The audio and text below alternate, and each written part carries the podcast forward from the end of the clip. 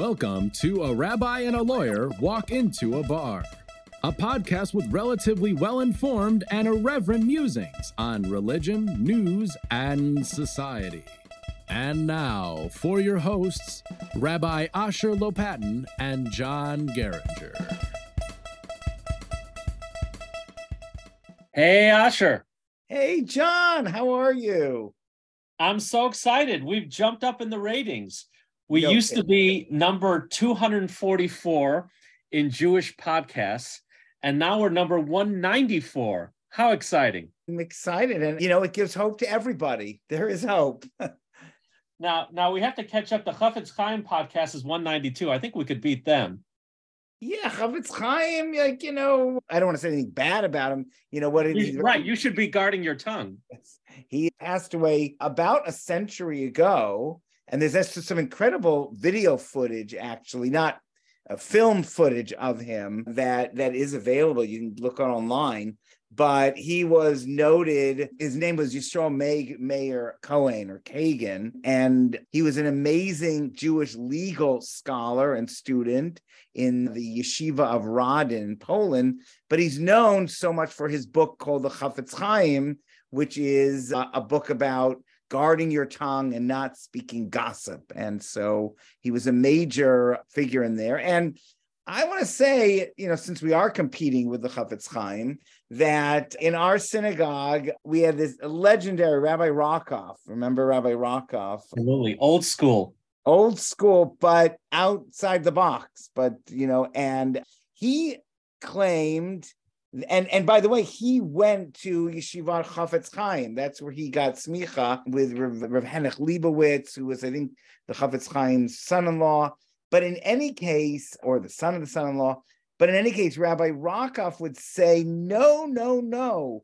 Gossip is the only thing that protects the community from people who have a lot of power. And when you think of that, when people don't talk enough about bad things that are going on, it could cause a lot of harm in the community. Because Oh, Chafetz Chaim was really, if you read his stuff, it's really, he, he was an absolutist. I mean, it's mm. almost impossible to talk about just about anything we talk about at the dinner table or the the I guess I can call it fun gossip that we engage Right. in.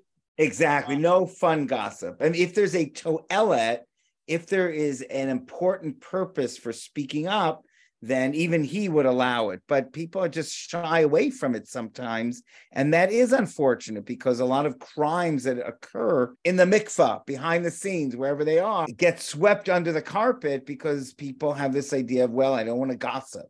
But so, but then gossip could be so, of course, so terribly, terribly harmful. It's a difficult balance, but great man, famous story, right, of the man who felt bad about Mm. engaging in lashon hara, and the rabbi said something to the effect, you know, rip open a pillow, let the feather, feathers go over the all over the place, and then try to find the feathers. He said that's impossible, and he said, well, that's how bad lashon hara can be because it spreads everywhere. Yeah, great, a classic story. Yeah, But I still want to beat him in the rankings. exactly. Yes, this is a competitive world, and Chafetz Chaim, move aside. We're coming That's through. right. We have two more to go, so please help us spread the word about this podcast, and we can uh, beat him, and then go for others. I'm trying to look at some other ones who are ahead of us that we want to go after. There's Kabbalah on physics. There's Muna at work. Yeah, these are great. It's hard to compete with Kabbalah, Yeah, with Jewish mysticism. It's hard to complete compete with Emunah, with faith. But John, I would argue that our podcast, uh, you know, takes in. We talk about everything: Kabbalah and faith, and all sorts of exciting things. that's right. If only we could get the word out. Well, speaking of numbers, last week we missed out on the opportunity for Parshat Yitro to talk about the Big Ten, the Ten Commandments. Oh yeah, yeah. You know, they're they're interesting, divided up differently. If you there's a way of reading the Torah when you're not reading it out loud in a minyan, in a in a quorum in synagogue, and then there's the Ta'am Elyon. There's a different division that divides them up much differently into 10 verses and very long verses. So the the the commandment about the Sabbath is a very one very long verse. The commandments about no idolatry are long verses. So, yeah, but 10 commandments, you know, the tradition struggles with this because there were those heretics that felt that the Ten Commandments were more important than any other commandment. And our Jewish tradition doesn't necessarily see it that way. Well, Mel Brooks started with 15, as we know, and ended with 10. And, and they're not even the commandments in Hebrew, right? They're the utterances. Yes, yes. D lidaber is to speak, right?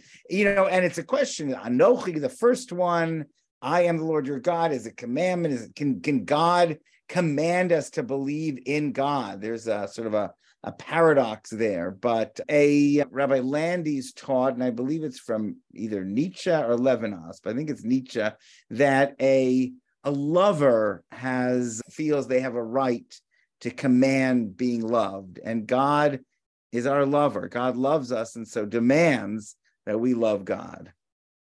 It's also interesting that it talks about not I am the God who created you, but I'm the God who brought you out of Egypt.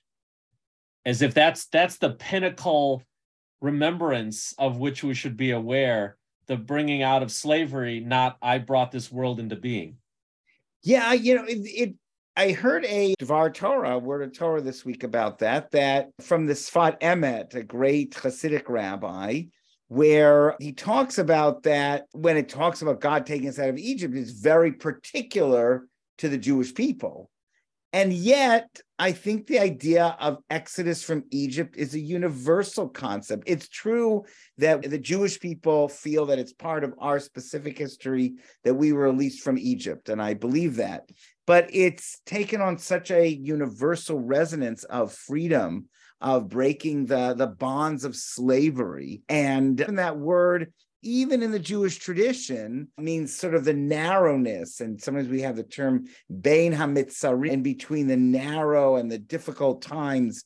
Tsar can mean an enemy or a, a foe. So even in the, the 10 utterances, even when it refers to I am the Lord who took you out of Egypt, God is speaking to the whole world. I have the ability to free you. And especially in my weekday job with the Jewish Relations Council, where we uh, we have amazing relationships with the African American community. This certainly resonates in the African American community, and that enables you to do a Freedom Seder, to do a Motown Seder, to really share the traditions of of freedom, which mean different things for different people, but it's a universal idea.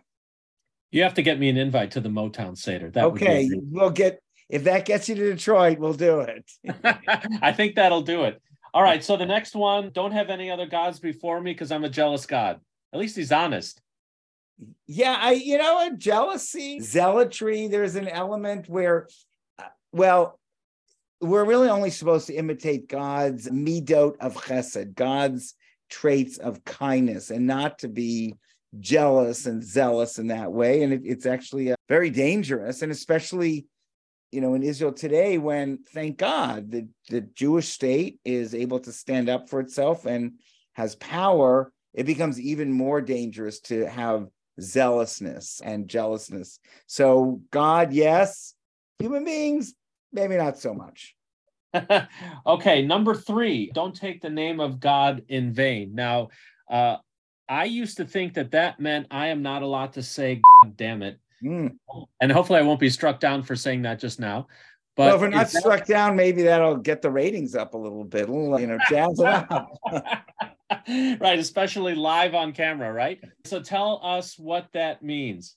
Well, really, it is referring to using God's the Tetragrammaton and God's holy names, not kinuyim, not sort of nicknames of God, like God or something like that. But the Jews throughout history really would do anything to avoid swearing using God's name. Those who don't know it, can you, as close as you can get to the Tetragrammaton, can you tell us what that's all about? Oh, the Tetragrammaton. Yeah, that is the uh, the four letter. You know, Jehovah's Witnesses. So the the Yud and the Hey and the Vav and the Hey. Those four letters are the un ineffable. The name we don't know how to pronounce it. We we believe that Jehovah's Witnesses. They the witness they don't know. That's not the way it's pronounced. But would the closest in English or the closest transliteration be that, but with the Y? Yeah, yeah, exactly. I think that's yeah. So so just really to avoid that name or any of the the official names of God, but definitely not supposed to say, you know, God this, God that, you know, not to use, but but it's not the same severity. So it's bad, but not so bad. Fair enough. All right. Next one is keep the Sabbath uh, holy, but we, let's kick that to another episode because I think we've got a whole lot of Shabbos to talk about right. some other time. As parents, I think you and I love number five. Well, respecting your parents. You know, the rabbis a little bit party poopers because they say that if your parents tell you to do one thing that's against the Torah, against morality, you don't have to listen to them.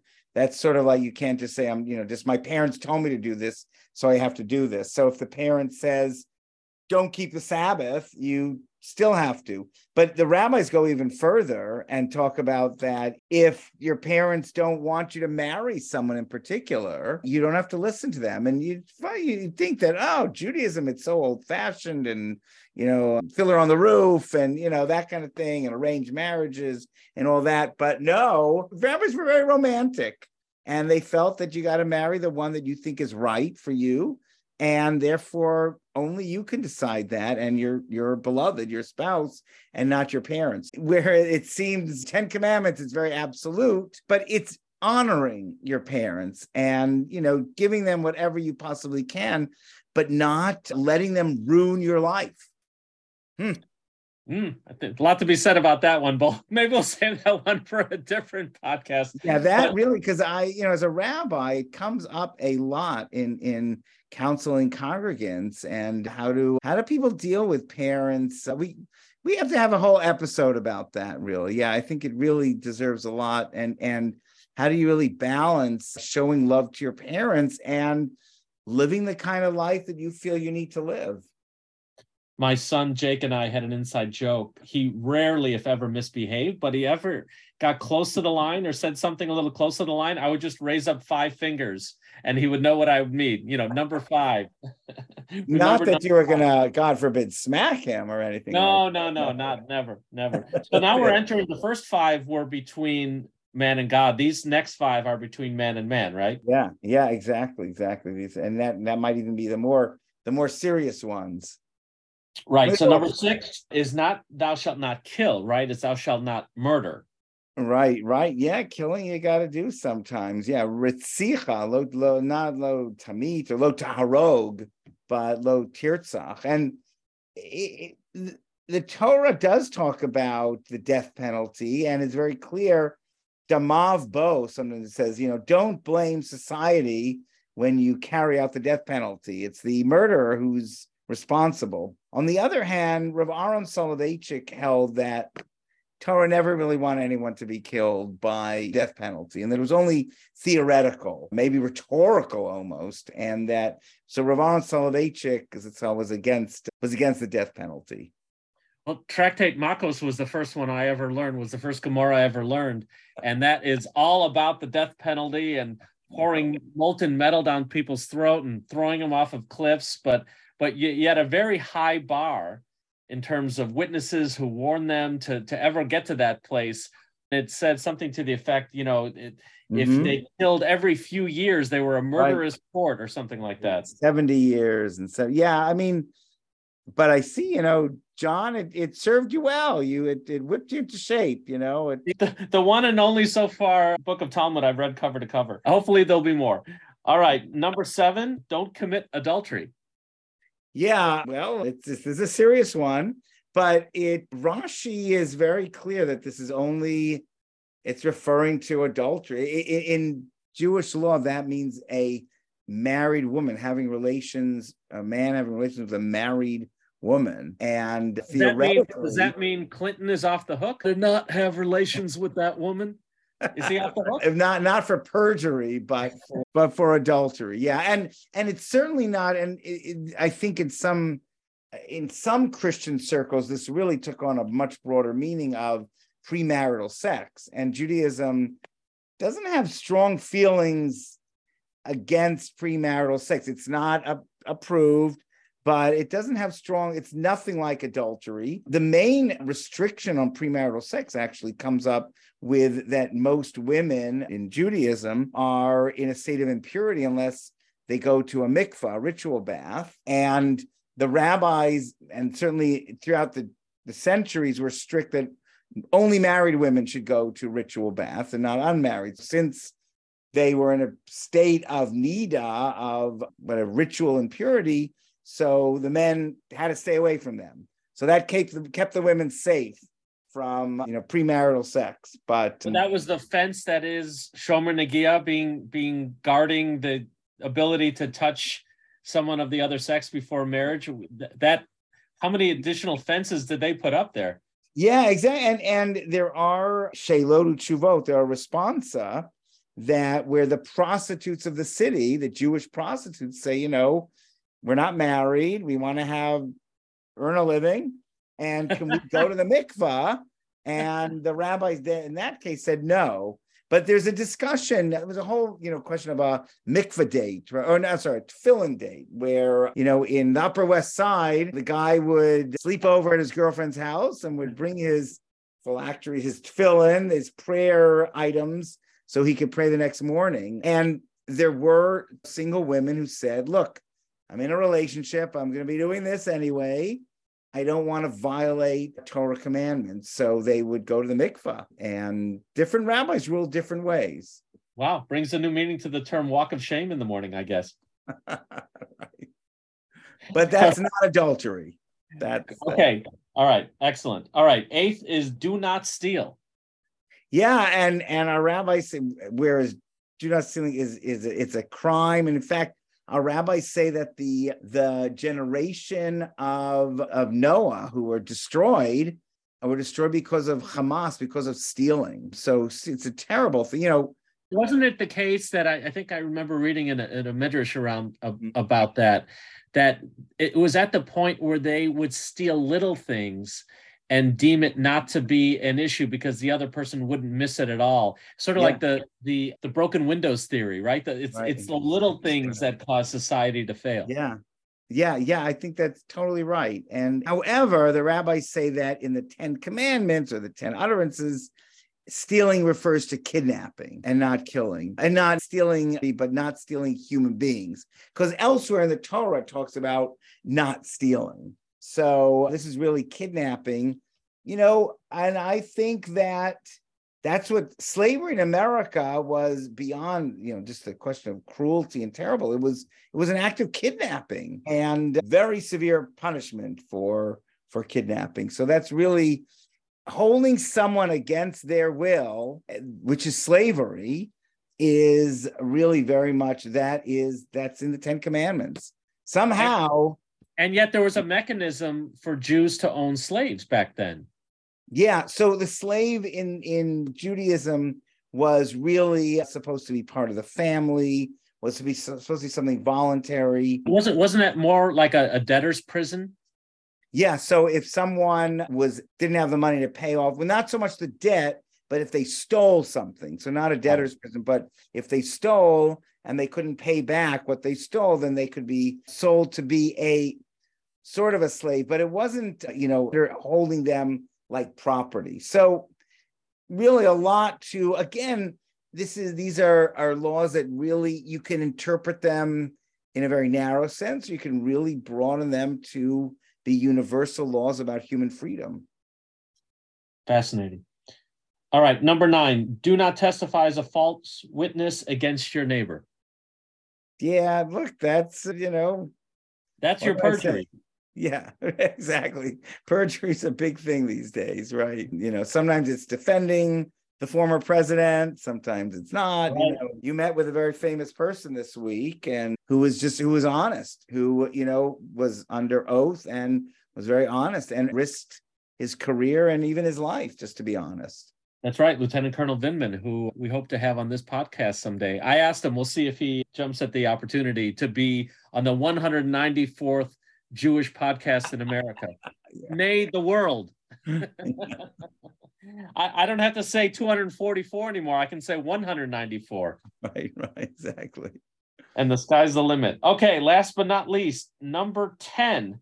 Do not be envious of your neighbor's house. How on earth can we police that one?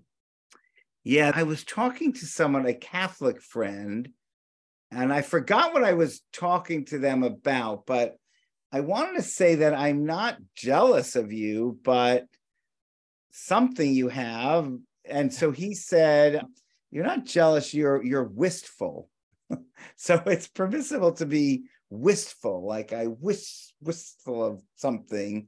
But I think really the, the Torah is talking about when it affects your actions, when you take an action against your neighbor because you're jealous of, of them, and and when it, it motivates you. And in fact, I think a lot of anti-Semitism comes from jealousy uh, and envy. And when the Jews in ancient times did well in business or whatever, or you know whatever it is, there's automatically it's there's jealousy. So uh, really, this commandment is when the jealousy leads you to to steal, leads you to hate, leads you to destroy.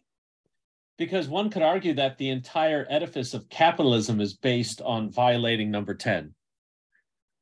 Well, it's to be wistful is good. To be wistful is good. That's capitalism. Like my neighbor has this, I would love to have this too. That's beautiful. But uh, you know, John, I would argue maybe that this is about zero sum game.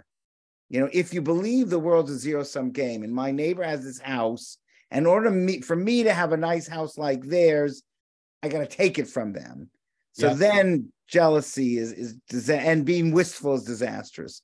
When you believe it's a positive sum game, like my neighbor can have a beautiful house, and that can inspire me to have a beautiful house. That's okay. So it's really how, how you see it and whether it's a positive motivation or a destructive motivation.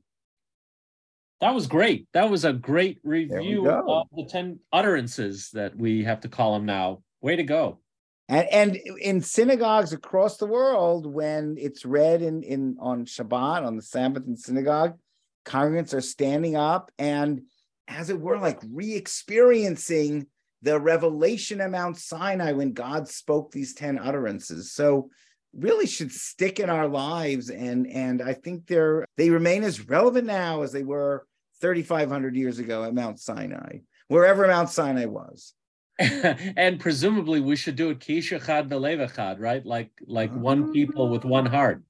Yeah yeah absolutely. And and that's mentioned you know, sort of a few verses before receiving the Ten Commandments that uh, they, you know, Vayichan Sham Yisrael Neged. It says the Israelites camped facing the mountain, but it says it in the singular rather than the plural. So that's why rabbis say exactly what you said, John, that when they wanted to receive the Torah, you had to have a sense of of unity and togetherness. And uh, look, that that applies to the Jewish people and applies to our love for all human beings and really can we be united in this world in any way i felt that that biden the State of the Union really is addressed. It, it got transformed from shouts of liar, liar to he was able to transform it like, no, we all want to protect Social Security. Yay!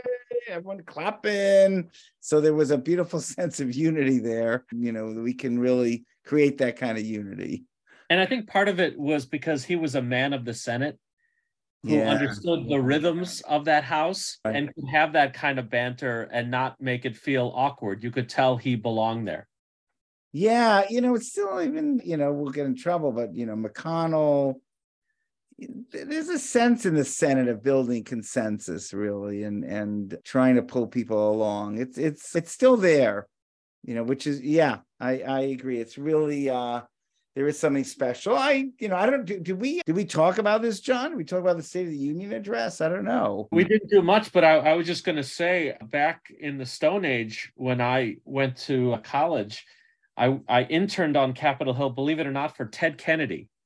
Ah, great man. Yeah. On his on his foreign policy staff. And they had me do things like, believe it or not, I, I I'll never forget this, writing letters or memos around Jews in Syria. I guess there were Jews in Syria yeah, at the time. Sure, sure. I assume there's not many left, but I remember writing some memos, one on Jews in Syria and one on terrorism for his foreign policy staff.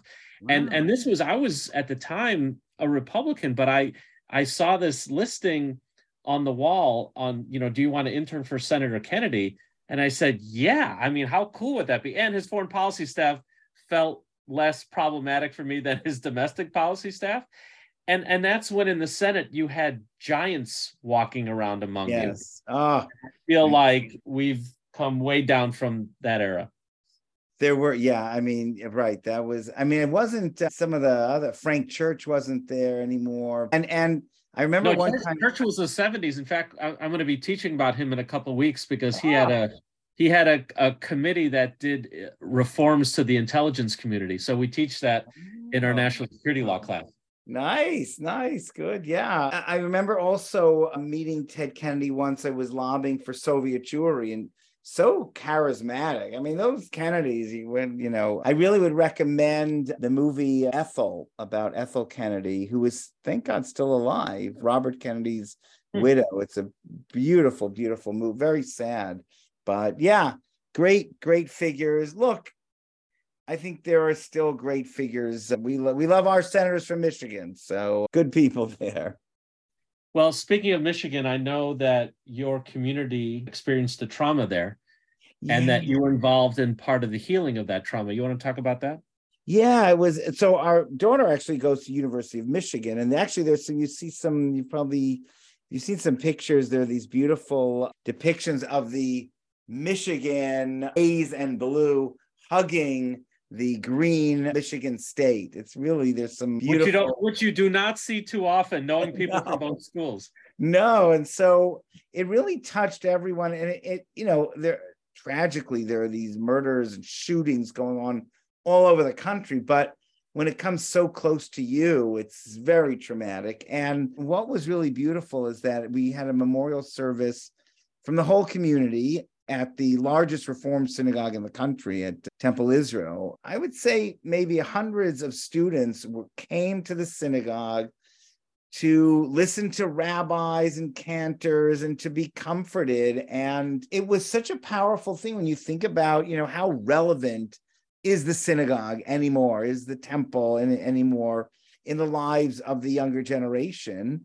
And yet you know, when they needed it, it was there for them and they came and I feel they really found comfort. I mean, a lot of it was just seeing each other, but they really found that sense of comfort. So I um, assume I assume you spoke.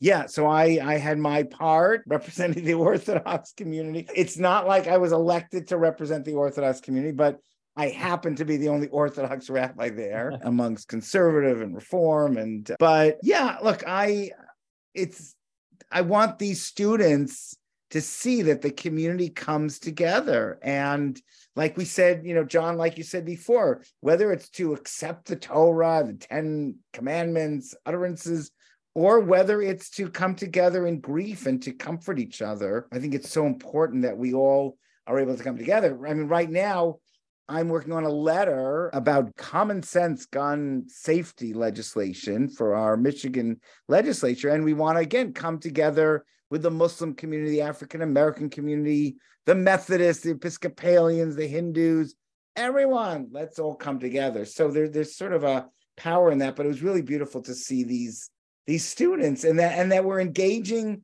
with their rabbis and there was a beautiful dynamic so there is hope for religion well, I vividly remember when you helped shepherd us, so to speak, after 9 11, and how everybody, it, there wasn't an announcement or anything like that, but people just met at Shul the day of 9 11 after it all happened. We all just sat together. Yeah, I remember. I remember that, and and uh, it's so hard because there's nothing you can say that really, you know, words don't, you know, provide that comfort, but being together really does provide that comfort. We should only know happy times and, and we should come together for happy occasions. There's a when you see Amen. people at a shiva, you know, after a funeral, and there, there is a statement, nor of simchas. We should only have joyous moments. And in some ways it's ridiculous. Life is filled with, you know, all sorts of things, but uh, it's wistful, it's hopeful, you know. Yeah, and aspirational. Well, you had mentioned signing on to a letter there's a lot in the news lately about rabbis signing on to letters where they're opposing things going on in Israel. What's your view on that? Well, I think first of all, you know, we touched on it at the beginning of this podcast about the Chafetz Chaim about not saying bad things, and about Rabbi Rockoff saying no, speak up, speak up. So, in general, I think we should speak up. I think, but we shouldn't abuse our power, and we need to speak up with humility. So, first of all, we in America, Jews, whoever it is, we're not ruling is we're not voting in Israel, we're not living in Israel.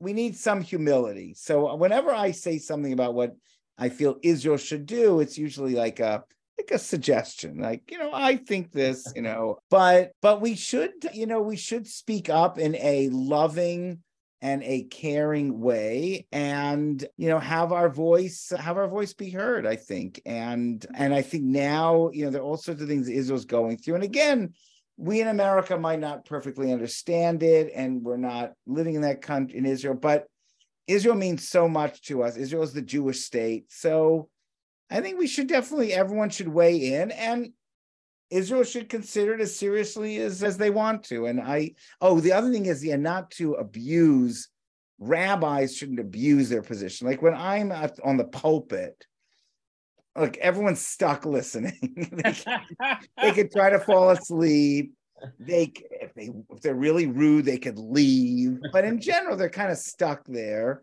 and there isn't a it's not a debate. They can't you know there's no it's not like the state of the union speech where huckabee gets you know, untrue untrue. Right right they can't speak up there they can't speak after you know.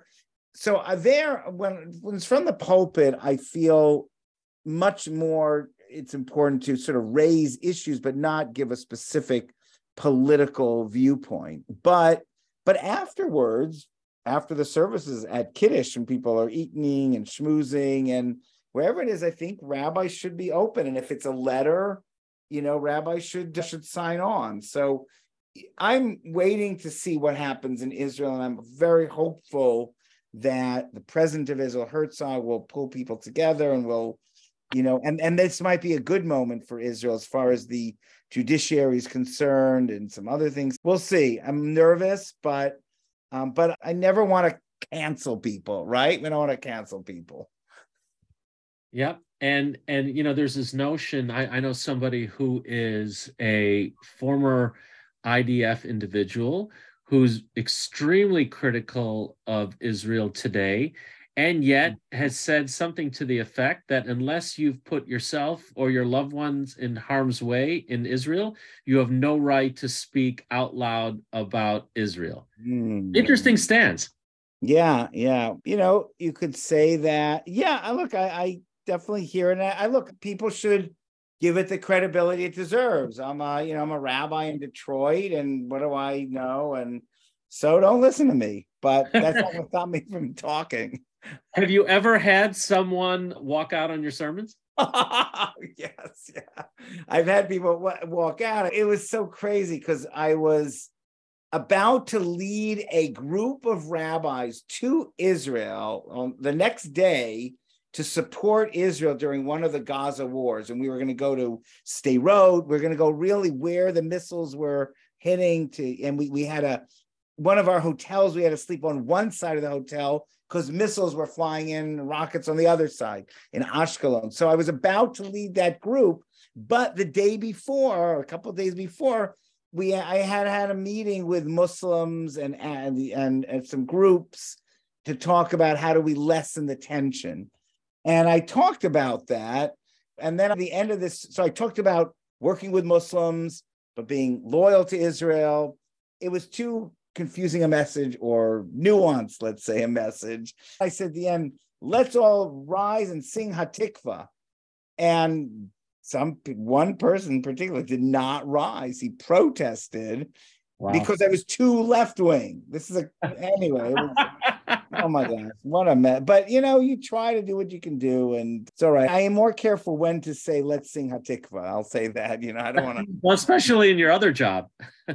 yeah, though. Well, interestingly, we I love. I feel Hatikva is not just the Israeli national anthem; it's the Jewish national anthem. It's about hope. So when we're in a, a mixture of, of blacks and Jews, I love to sing Lift Every Voice, uh, which is the Black national anthem. and Hatikva, and they're a beautiful combination. So we've been doing that a lot. And I assume that doesn't go over as well as when you speak to the Arab American communities. No, I haven't quite gotten there yet, but we'll see. We'll work on that. You know, no, there Well- is a limit. Well, this is great. We talked a lot about numbers before we sign off. I know you had mentioned that there was an interesting birth in your community involving a very important number. Yeah, so we had a wonderful baby girl born the other day. She weighed six pounds, 13 ounces, six, one, three. And why is that so important? That is the number of commandments. That's Taryag mitzvot. That's 613 commandments that, according to tradition, we have. And in fact, many commentaries say that the 10 utterances include all the 613 commandments somehow. So Boy, if that's not a great way to end. I don't know what is. excellent. John, it's always a pleasure. And let's, you know, go gossip about this column ever this this podcast, everyone, because that'll get the numbers up. We need all the help we can get. I've learned so much from you as always. Thanks, and we'll catch you soon. Okay, take care. Thank you for listening to this episode of A Rabbi and a Lawyer Walk Into a Bar. If you like what you heard, please subscribe to get our next episode delivered right to you. If you really like us, please consider leaving a review and sharing this with a friend. That would really help our efforts. And finally, to contact us and for more show related information, please visit our website, rabbilawyerbar.com. Special thanks to our production team David Stone for the introduction music, Andrew Bauman for the artwork, and I'm Nicholas Tantillo. This podcast is co produced with Front and Social Studios in Chicago. Disclaimer The views and opinions expressed in this program are those of the speakers and do not necessarily reflect the views or positions of any entities they represent. Copyrighted material, all rights reserved.